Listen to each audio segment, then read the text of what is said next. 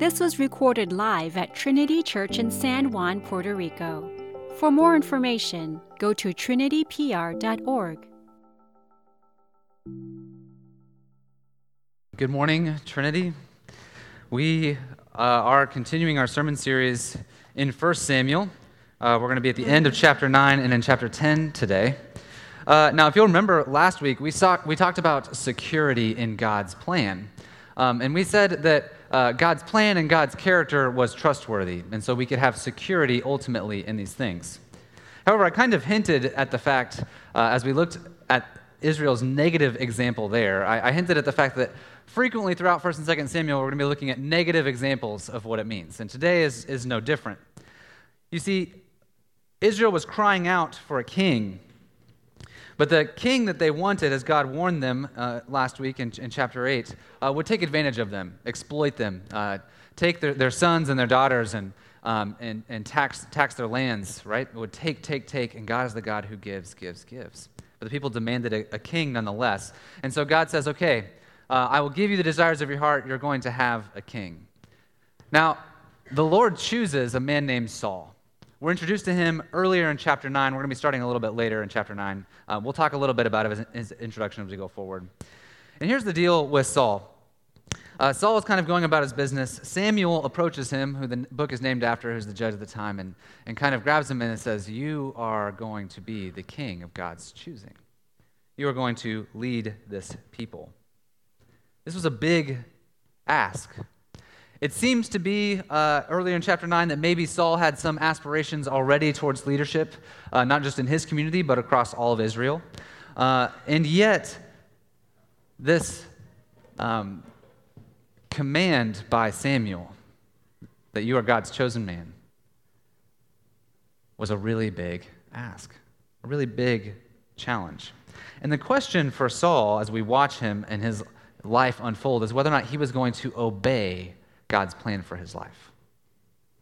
Now, I don't know if you've ever had a really big ask, um, whether you've understood God's plan or whether you've had things that have happened in your life um, that have been really, really challenging. And oftentimes, I think in those moments, we cry out for a sign, right? We're like, God, give me a sign that I can know that I'm on the right path, that I know that I'm going the right way. Now, Saul doesn't cry out for a sign, but actually God gives him a sign. And he said, I'm going to give you a series of signs that you will know that this is my plan for you. And not just for you, it will also show the rest of the people that you are the person that I have chosen. And I'm calling you to obey my command to lead this people. I'm calling you to rise up to this challenge of leadership. I think that this sermon today about crying out to God for a sign is applicable in many areas of our life, but since it concerns leadership, I thought we might focus a little bit there. And I think many of us are called to leadership in our lives in, in various different ways. Uh, it may be in our place of work or business, uh, but it's also in our families. Uh, we're called to discipline our children or or serve on, on sports teams. Leadership maybe even in ministries at the church or in other organizations. Uh, we are called to set examples to one another as brothers and sisters in Christ. And a lot of these calls to leadership are challenging. A lot of them call us to make hard decisions and do things um, that make people unhappy, like any position of leadership might do. And in those times, I think we cry out to God for a sign. Now, if you've been a Christian for a while, maybe you've learned that it's wrong to ask God for a sign. But it's not so much that it's wrong to ask God for a sign as it is to demand your own signs. This isn't what Saul does. He's given signs from God. But the question is going to be whether or not Saul can even see the signs. When we cry out to God, God, give me a sign, are we able to see the signs that God gives us? Or are we oblivious to them? Uh, I don't know if you guys know the phrase left on red, uh, but it's when you send a text message, you know, on like iMessage, and then it shows that it was read at nine thirty. Uh, and then you're waiting for their response, and they never respond. And it kind of signals that you're being ignored. You know, WhatsApp does it with the two little blue check marks.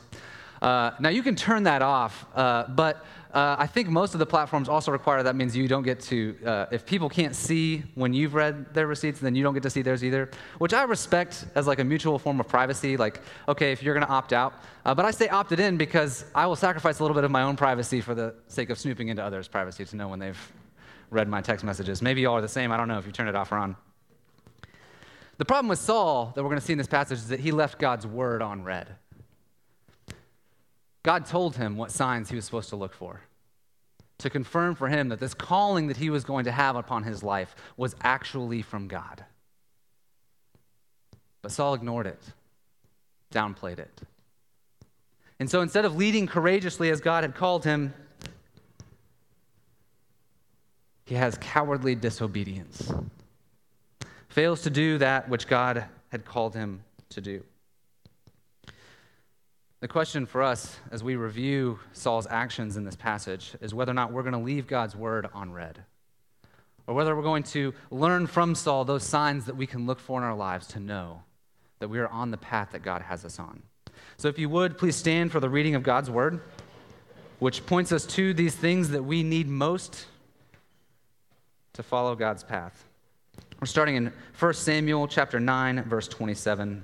First Samuel chapter nine, verse twenty-seven. And as they were going down to the outskirts of the city, Samuel said to Saul, "Tell the servant to pass on before us, and when he has passed on, stop here for yourself for a while, that I may make known to you the word of God." Then Samuel took a flask of oil and poured it on his head and kissed him and said, "Has not the Lord anointed you to be prince over his people Israel? And you shall reign over the people of the Lord, and you will save them from the hand of their surrounding enemies. And this shall be the sign to you that the Lord has anointed you to be prince over his heritage. When you depart from me today, you will meet two men by Rachel's tomb in the territory of Benjamin at Zelzah, and they will say to you, 'The donkeys that you were to seek are found, and now your father has ceased to care about the donkeys and is anxious about you, saying, "What shall I do about my son?" Then you shall go on from there farther and come to the oak of Tabor. Three men going up to God at Bethel will meet you there, one carrying three young goats, another carrying three loaves of bread, and another carrying a skin of wine. And they will greet you and give you two loaves of bread, which you shall accept from their hand. After that you shall come to Gibeath Elohim, where there is a garrison of the Philistines. And there, as soon as you come to the city, you will meet a group of the prophets coming down from the high place with harp, tambourine, flute, and lyre before them, prophesying. Then the Spirit of the Lord will rush upon you, and you will prophesy with them and be turned into another man. Now when these signs meet you, do what your hand finds you to do, for God is with you.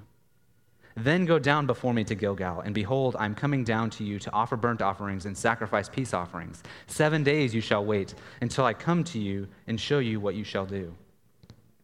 When he turned his back to leave Samuel, God gave him another heart, and all these things came to pass that day. When they came to Gibeah, behold, a group of prophets met him, and the Spirit of God rushed upon him, and he prophesied among them. And when all who knew him previously saw how he prophesied with the prophets, the people said to one another, "What has come over the son of Kish? Is Saul, is Saul also among the prophets?" And a man of the place answered, "And who is their father?" Therefore it became a proverb, "Is Saul also among the prophets?" When he had finished prophesying, he came to the high place. Saul's uncle said to him and to his servant, "Where did you go?" And he said, "To seek the donkeys. And when we saw they were not to be found, we went to Samuel." And Saul's uncle said, "Please tell me what Samuel said to you." And Saul said to his uncle, "He told us plainly that the donkeys had been found. But about the matter of the kingdom of which Samuel had spoken, he did not tell him anything." This ends the reading of God's word. It points us to those things that we desperately need most to obey God's word. May he bless it for you and for me. Please be seated. So we want to have courage to obey God when he, when he calls us to do challenging things, and we need signs. Now, the first and foremost sign that Saul receives, and we're going to start right here, which is why I included chapter nine, verse twenty-seven. The first thing that Saul receives is God's word. Look with me at First Samuel nine twenty-seven. As they were going to the outskirts of the city, Samuel said to Saul, "Tell the servant to pass on before us, and when he has passed on, stop here for yourself for a while, that I may make known to you the word of God." Saul was always going to miss these other signs. He was not going to have categories to understand what they could possibly mean without God's word explaining to them the importance of them.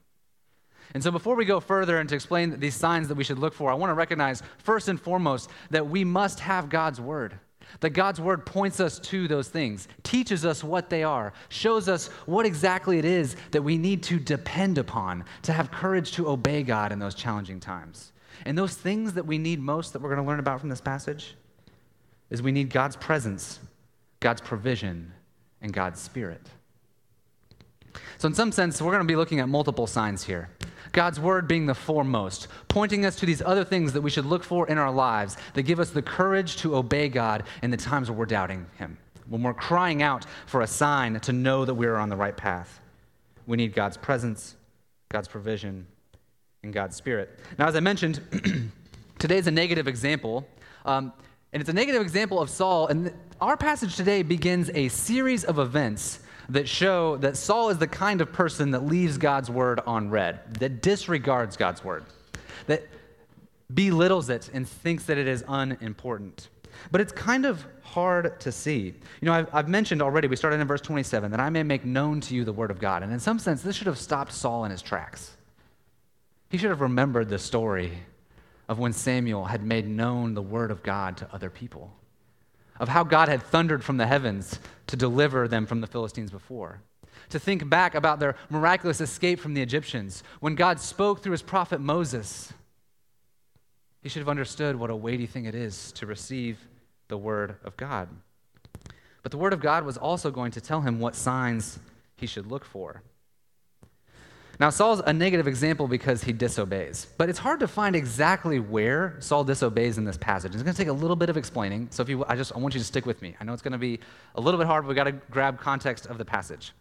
So if we look at chapter ten, verse seven, we explain the signs, and God says, "Now when these signs meet you, do what your hand finds you to do, for God is with you."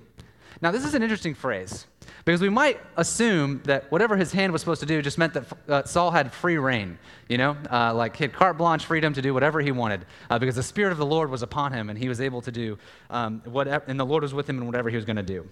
But that's not exactly what it means. If you'll remember back to chapter eight, the people wanted a king for a particular reason. They wanted a king to go out and fight their battles because of them. Saul was supposed to fight their battles because of them. Now, when we're in the midst of these signs, um, we get this explanation about Saul going up to a mountain and meeting these prophets, right? And actually, as we read through, it says uh, that there's going to be people with like, telling him about his, his donkeys. We're going to talk about this in a second. Uh, people with loaves and food, right? And then there's going to be people that are prophesying, and then he's going to join them. Now, when it says what actually happened afterwards, the only one that it mentions is the prophesying one. Here's why. Saul was supposed to be at Gibeath Elohim, which means hill of God, when the last of the God-given signs happened. But there's something that's wrong here. On the hill of God, there's a garrison of God's enemies. The enemies of God's people are encamped on the hill of God. This is an outrage. It should not be. And Saul, when he was overcome with the uh, Spirit of the Lord prophesying, was supposed to seize that moment to rally the Israelites around him and attack the garrison of the Philistines on the hill of the Lord. Do what your hand finds you to do. Wield the sword and cut down the enemies of God. Do what it is that I've called you to do. This was intimidating work. If you were to read about Saul in chapters nine and eleven, uh, you'll learn that he mostly deals with livestock. Seems that he grew up a farm boy. He's not exactly a military political leader. Uh, he's not used to rallying people around him. He's from one of the smallest tribes of Israel. He has no status or power, and yet God is calling him to marshal an army and pick a fight with a foreign occupant in their land. You understand that, like, the Philistines already have the upper hand. They're already encamped there. They're already in the land of Israel. And Saul's charge is to go provoke them. How is he supposed to know that he's supposed to do this? How is he supposed to have courage in the face of this calling that God has upon his life? Well, he's supposed to see these signs. God gave him his word and told him, these are the signs that you'll know. I'll be with you. I'll provide for you. And I will give you my Spirit. But Saul disregards the signs, and so he disobeys the Lord. You see, verses nine through thirteen should have end, ended with, he went up to the high place, rallied the people of Israel, charged the Philistines, and routed them because God was with him. But it didn't. It ends with Saul's cowardly disobedience. And this is why our passage ends the way that it does in verses fourteen through sixteen, because there's this interesting exchange with his uncle. It's like he goes up to the high place, and you're like, what's what's the deal with the uncle that like comes out of nowhere? You know, it's out of left field, and he's asking him all these questions. Um, it's because the uncle's like, what did Samuel tell you? Everybody knows who Samuel is. The last ten chapters has been full of amazing things that Samuel has done, sharing the word of God and telling people, calling them into um, amazing positions. And Saul's like, no, he just told us that the donkeys had been found. Let me let me explain the donkey thing, because now I feel like we've talked about it enough uh, and we're missing it. And I'm going to talk about it again later, but maybe I'll, I'll shorten it over there. So what happens earlier in chapter nine when we're introduced to Saul, uh, he's just this farm boy, right? And his dad uh, loses some donkeys, and he goes, hey, go search like go search the land for these donkeys. And so he takes a servant with him, and they're searching for these donkeys, and it's been a while, um, and they're running out of food. And so Saul turns to his servant, and he's like, man, we got to go back, because my dad's going to cease to be worried about the donkeys, and he's going to be worried about us. It's like, we should go back. And the servant's like, well, we're pretty close to the city over here where there's a man of God, the seer of God that we find out is Samuel. Um, we should go ask him. And Saul's like, man, we don't have anything to give him. Like, bread sacks are empty. We can barely make it home. Like, we got to go. And the servant's like, okay, I have a little bit of silver. Let's just go try it out. So finally Saul goes, right? And this is where he meets Samuel. And then Samuel uh, sets this amazing banquet for them, um, and there's kind of this uh, hint among the people that like something great is going to happen with Samuel. Uh, and then Samuel, uh, Saul sleeps at Samuel's house. Uh, and then later, as they're departing the city, this is where our story picks up. And that's where uh, Samuel tells Saul's servant to continue going on because he has to talk with Saul a little bit, and he anoints him with the oil. When Saul was just out looking for donkeys, he has this amazing call put on his life. And so Samuel gives Saul God's word for him. God's word of his presence, his provision, and his spirit to confirm for him that this is actually God's will for his life. But Saul would disregard God's word for him, ignore the signs, and leave God's word unread, and would fail to lead well. Do we leave God's word unread? Do we fail to lead well? When we're crying out for a sign, are we oblivious to all the signs that God has given us? Or are we willing to be taught from his word those things which we most desperately need to obey him? And those things which we desperately most need to obey him are God's presence, God's provision, and God's spirit. Now, we aren't called to lead a charge in battle against foreign invaders the same way Saul was, because none of us are kings of God's chosen people in the ancient Near East. We are called to obey God, to lead in scary and intimidating intimidating and challenging situations. Things which might result in failure, our own exposure, or take us to the end of ourselves. In order to have the courage to obey in these times, we need to go to God's word and have it point us to these signs in our lives of God's presence, God's provision, and God's spirit. So first, let's explore God's presence. You know, I've shared this example before, but you know how like children wake up in the middle of the night Uh, asking for their parents. And they do this because they want to know that the one with the authority to keep them safe is present with them. They feel vulnerable. They feel exposed. And they want to know that the one with the authority to keep them safe is with them. And as we saw in verse seven, do what your hand finds you to do. Do this scary thing that I'm calling you to do, Saul, for I am with you. As I mentioned, Saul doesn't come from political military background. It doesn't seem like he's fought a lot of battles. He doesn't really know what he's doing to organize and marshal an army. And yet this is his calling from God. The sign that he has given is that God is with him. How do we know that God is with us? Well, just like Saul, we need God's word to tell us. We need God's word to tell us over and over and over again that God is with us. And Samuel needed, or Saul needed the same thing from Samuel, which is why Samuel has to make known to him the word of God. And in some sense, I bet you that it was more than just this, but there was Samuel recounting all of the instances that God had said that he would be with his people. If you were to go back to Joshua when they were entering the land, th- this was another leader, Joshua, who was facing difficult times to attack um, a, a foreign nation. And God promised that he would never leave him or forsake him. The same with Moses. Moses was worried about confronting Pharaoh, and so God gave his word and promised to be with him. The same was true with the people when they left the Egyptians. God's presence was with them in a pillar of cloud and fire. Later in Isaiah, after our passage and after Saul and Samuel, he will announce again in the face of seeming catastrophic defeat, Isaiah will tell the Israelites, "Behold, he is the Lord your God, and even in exile, he is with you." God's word points us again and again to God's presence with us, no matter what he's calling us into. It's really easy to believe that God is with us in the successes.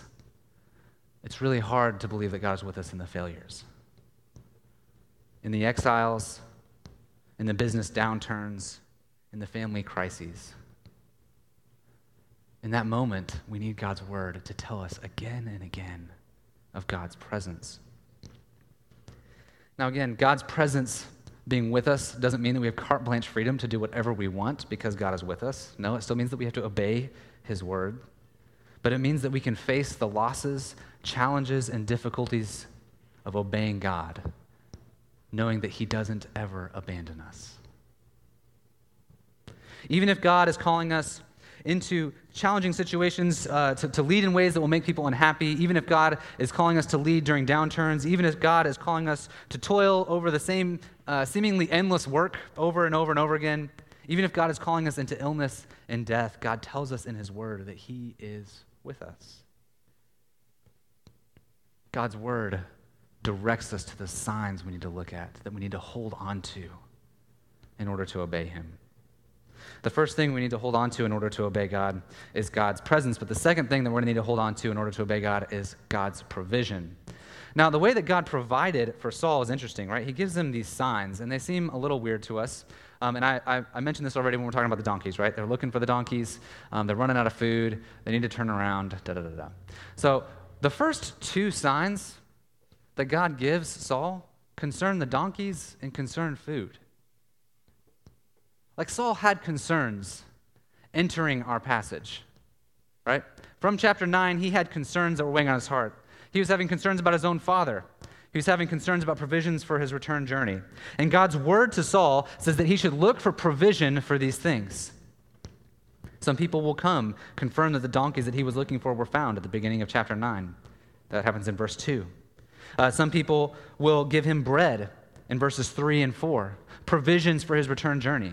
Now, here's the interesting thing about God's provision. It seems that Saul was already counting on it. Like, there were things that Saul could have guessed. Like, Saul already knew, you know what, we've been gone a long time. My father's going to be worried. We should go back. And God's provision for him is a seeming coincidence that people meet him on the path uh, that say, hey, your father's worried about you. You should go back. In some sense, Saul could be like, yeah, I, I already know.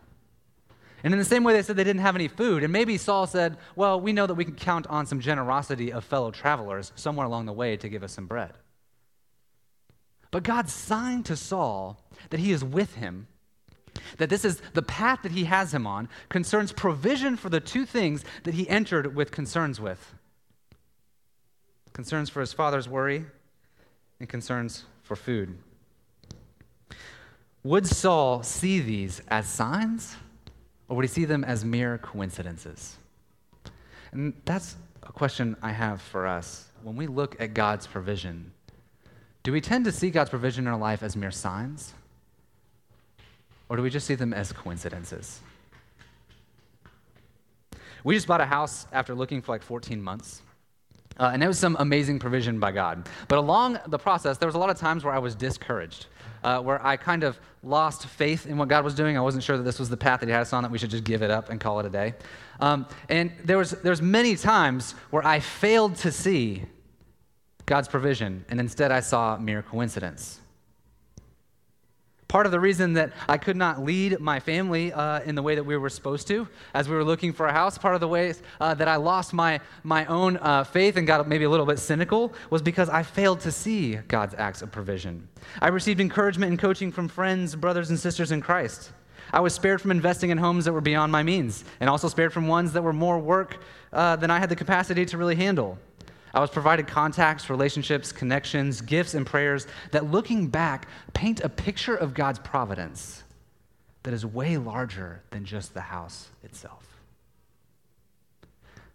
The problem when I'm facing present and future challenges is that I fail to reflect adequately on God's provision in the past.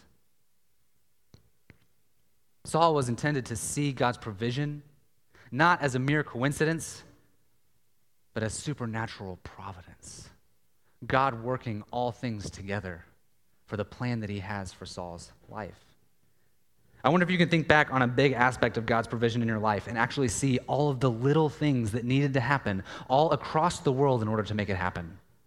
I wonder if you can tell yourself that story again and again so that it lives in your memory of how God goes so far to provide for you, so that when you're facing present challenges and things that look like there are uh, no good ways out, you can remember those times that God has provided and say, God is not only with me, but provides for me. The reason that Scripture tells us again and again to reflect and remember on God's provision in the past is so that we can have confidence in his provision in the future. Are you looking for God's hand of provision?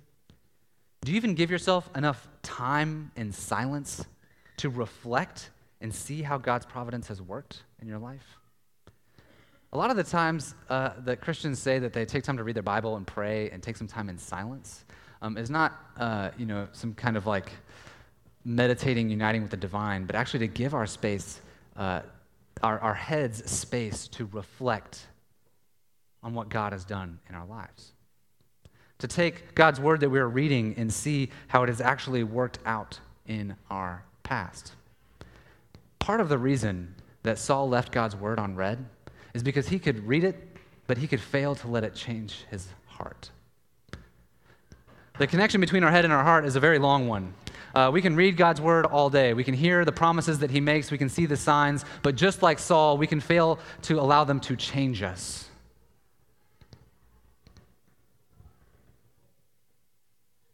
Do you see God's providence working itself out in your life? Do you tell that story to others? In order to obey God in times of challenge, uh, we need these signs that God's word points us to, of God's presence and God's provision, but there's one more, and that's God's Spirit. Look with me at verse five. Saul was going up to the mountain of Gibeath Elohim, and prophets were going to be coming down, and the Spirit of God was going to rush upon Saul, and he was going to prophesy too. And this is going to be a sign that God was with him.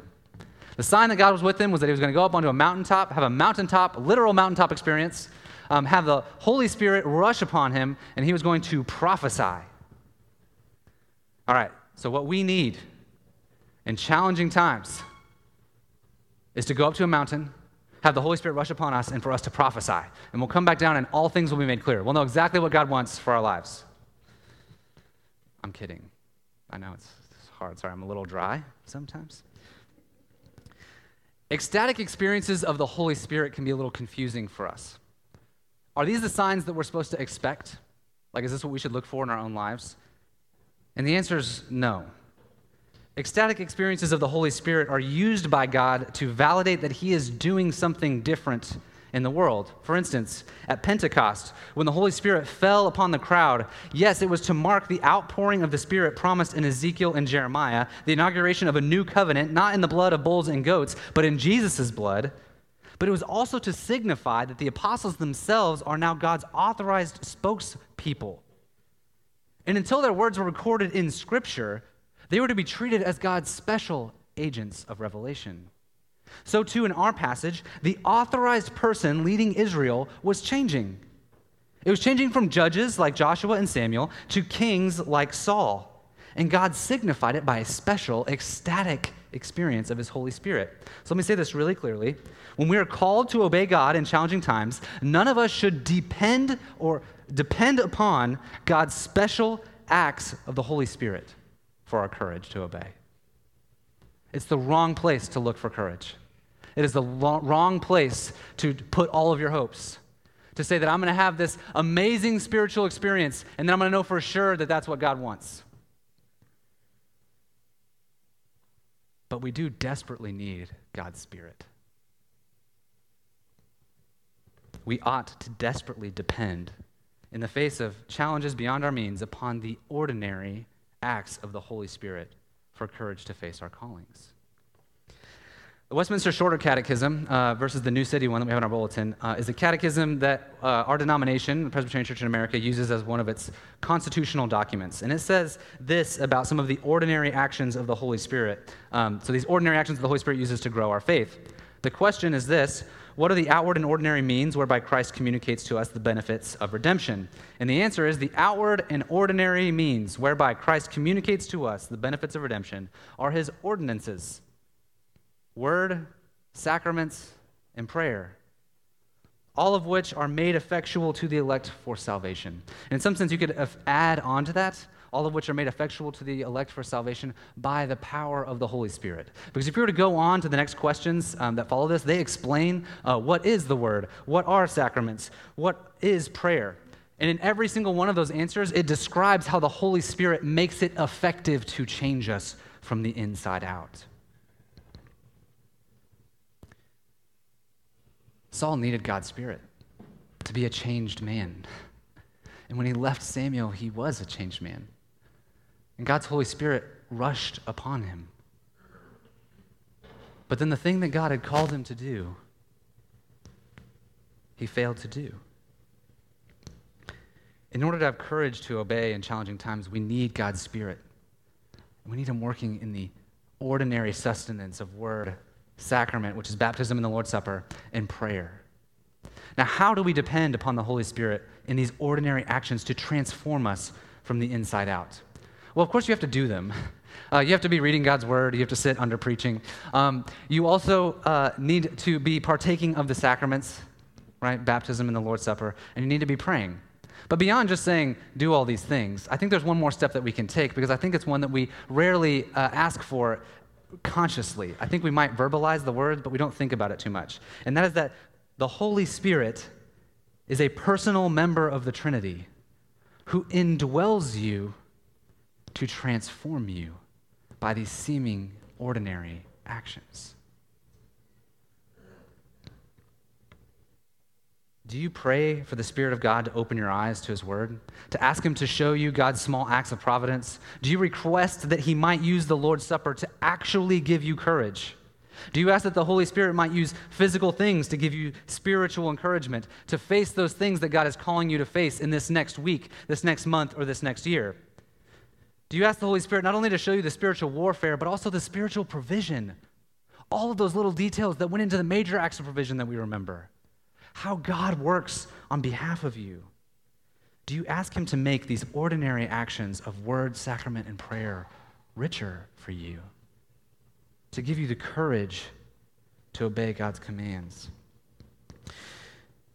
Saul needed to see the signs of God so that he might have courage, so that he might obey, so that he might hear and apply these truths, um, not just to his head, but that it would live in his hearts and transform him from the inside out.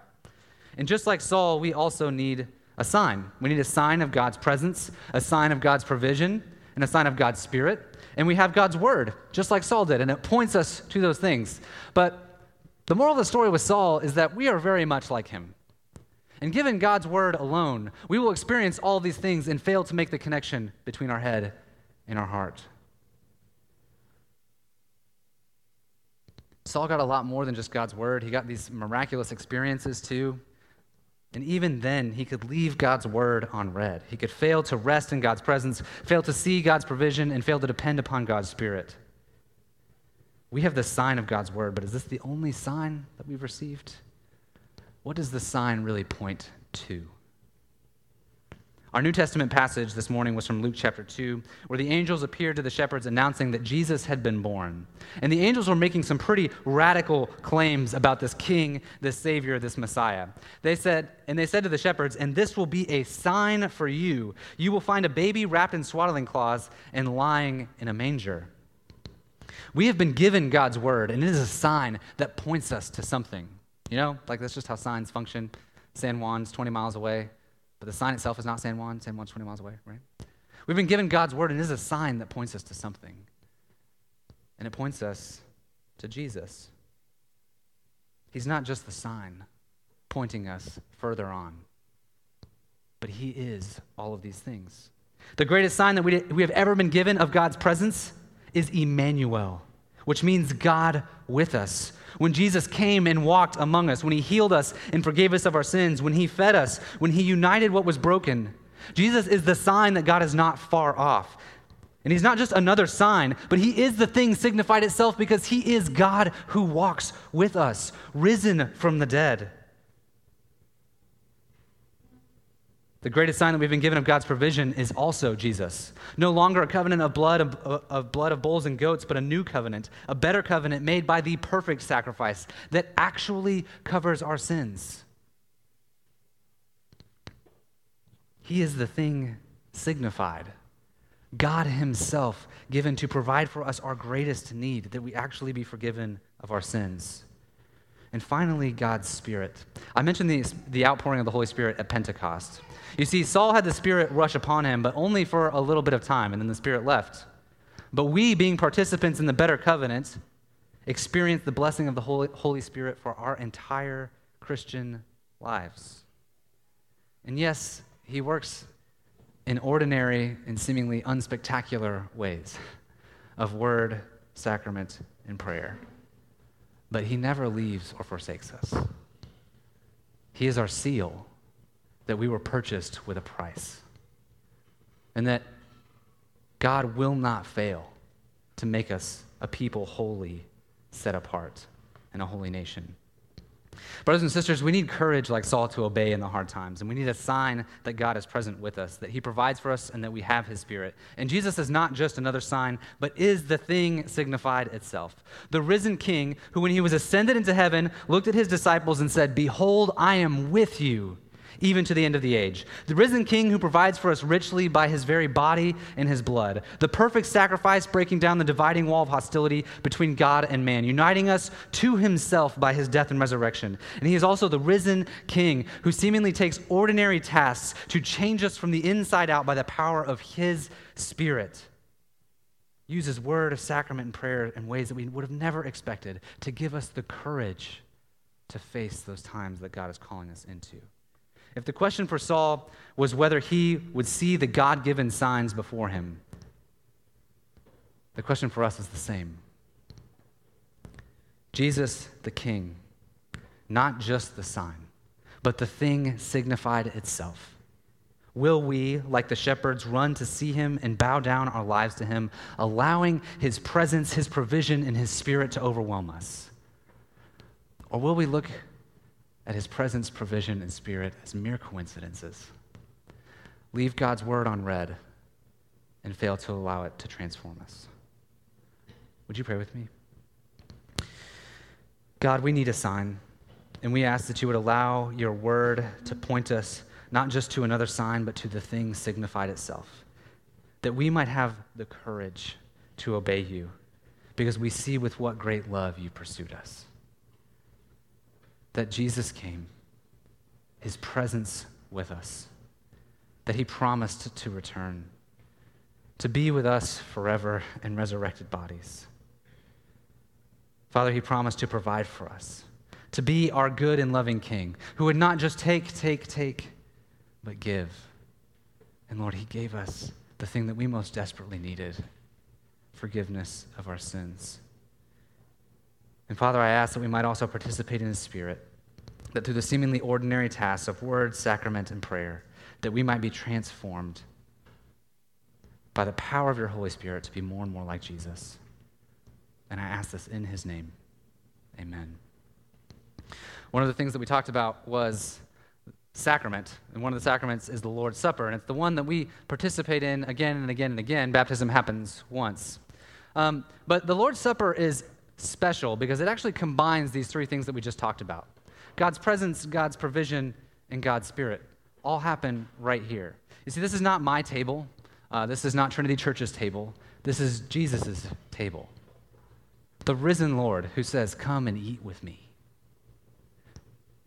This is also Jesus' body and his blood, broken and shed for you, to remind you and also allow you to taste the forgiveness that he has purchased, his greatest provision for you. And also, it is effective only by the power of his Spirit, effective to spiritually nourish us to face those things that are coming, that the Holy Spirit can take even this um, tiny piece of bread and little thimble full of wine and use it to nourish you. Seemingly ordinary things used for spectacular purpose. The night that Jesus was betrayed, he took bread, and having blessed it, he broke it. And he gave it to his disciples, as I'm ministering his name, now give it to you. And Jesus said, take this bread, eat it. This is my body, which is broken for you. Do this in remembrance of me. In the same way, he took the cup, and after he had blessed it and given thanks, he said to his disciples, this is the blood of the new covenant, which is poured out for the remission of your sins, your greatest provision. Take and drink. If you believe that Jesus is not just another sign, but is, in fact, the thing signified, the one in whom God's presence, God's provision, and God's Spirit comes pouring out all over us, then this table is for you. If you haven't bowed your life down to Jesus, if you're not sure he is who he says he is, if you haven't been united to him in baptism, then I ask you to refrain from this portion of our service, uh, to heed God's word, um, to let it travel actually from your head to your heart and understand that it is dangerous to do so. We practice the Lord's Supper uh, every week here at Trinity that we are able to, and so if you would like to participate in the future and have questions on how to do that, please talk to me, Kyle, or some of our other leaders. We'd be happy to answer some questions that you may have about that. In a moment, I'm going to pray, and then we can come down the center aisle, and we can go to these serving stations on my right and my left. Uh, there's a gluten-free option of bread uh, that is available. Please notify your server, and then there is white, uh, red wine and clear grape juice. Uh, please take according to your conscience. If you would, please pray with me. Holy Spirit, we ask that you would allow us to know the presence and the provision of our God in this ordinary act with common elements of bread and wine. Lord, I pray for the people in this room, that whatever they are facing, that they might know that you are with them, that this table is set for them. Allow them to see in this table provision that they have longed for. Allow this act of taking bread and wine to be an act of provision that makes sense of all of the other smaller acts of provision that has happened even this last week. And Holy Spirit, we ask that you would make this effective, to give us courage, to transform us from the inside out, that we might have the courage to pursue Jesus day in and day out. And we ask this in his name. Amen.